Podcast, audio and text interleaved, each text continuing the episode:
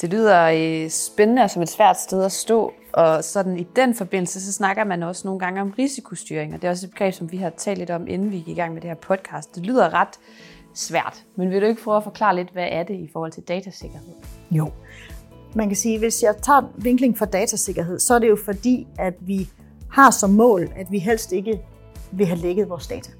Og hvis vi skal undgå at have lækket vores data, så skal vi jo have fundet ud af, hvordan kan vi højne vores sikkerhed og forebygge, at der er nogen, der kommer ind og stjæler vores data.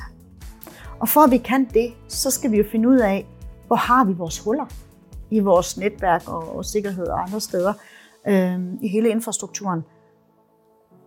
Og for at man kan se på det, så skal man have lavet det, vi kalder en risikovurdering af vores forskellige systemer og vores netværk osv.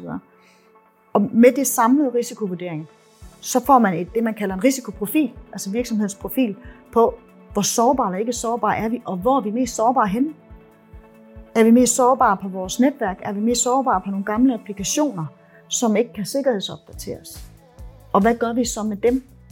Så man får lavet sådan et samlet billede af, hvordan ser det egentlig ud for virksomheden. Og så er det jo også rigtig meget ledelsesmæssigt øh, fokus og vurdering af, hvad er vores risikovillighed?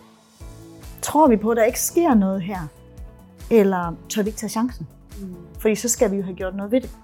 Og hvad indeholder sådan en risikoprofil? Jamen, den indeholder jo nogle vurderinger af nogle forskellige systemer, netværk og infrastruktur.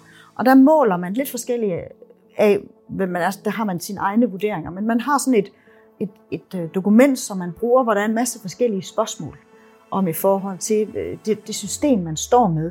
Øh, hvor gammelt er det, og hvordan håndterer det passwordstyring, og alle mulige forskellige parametre.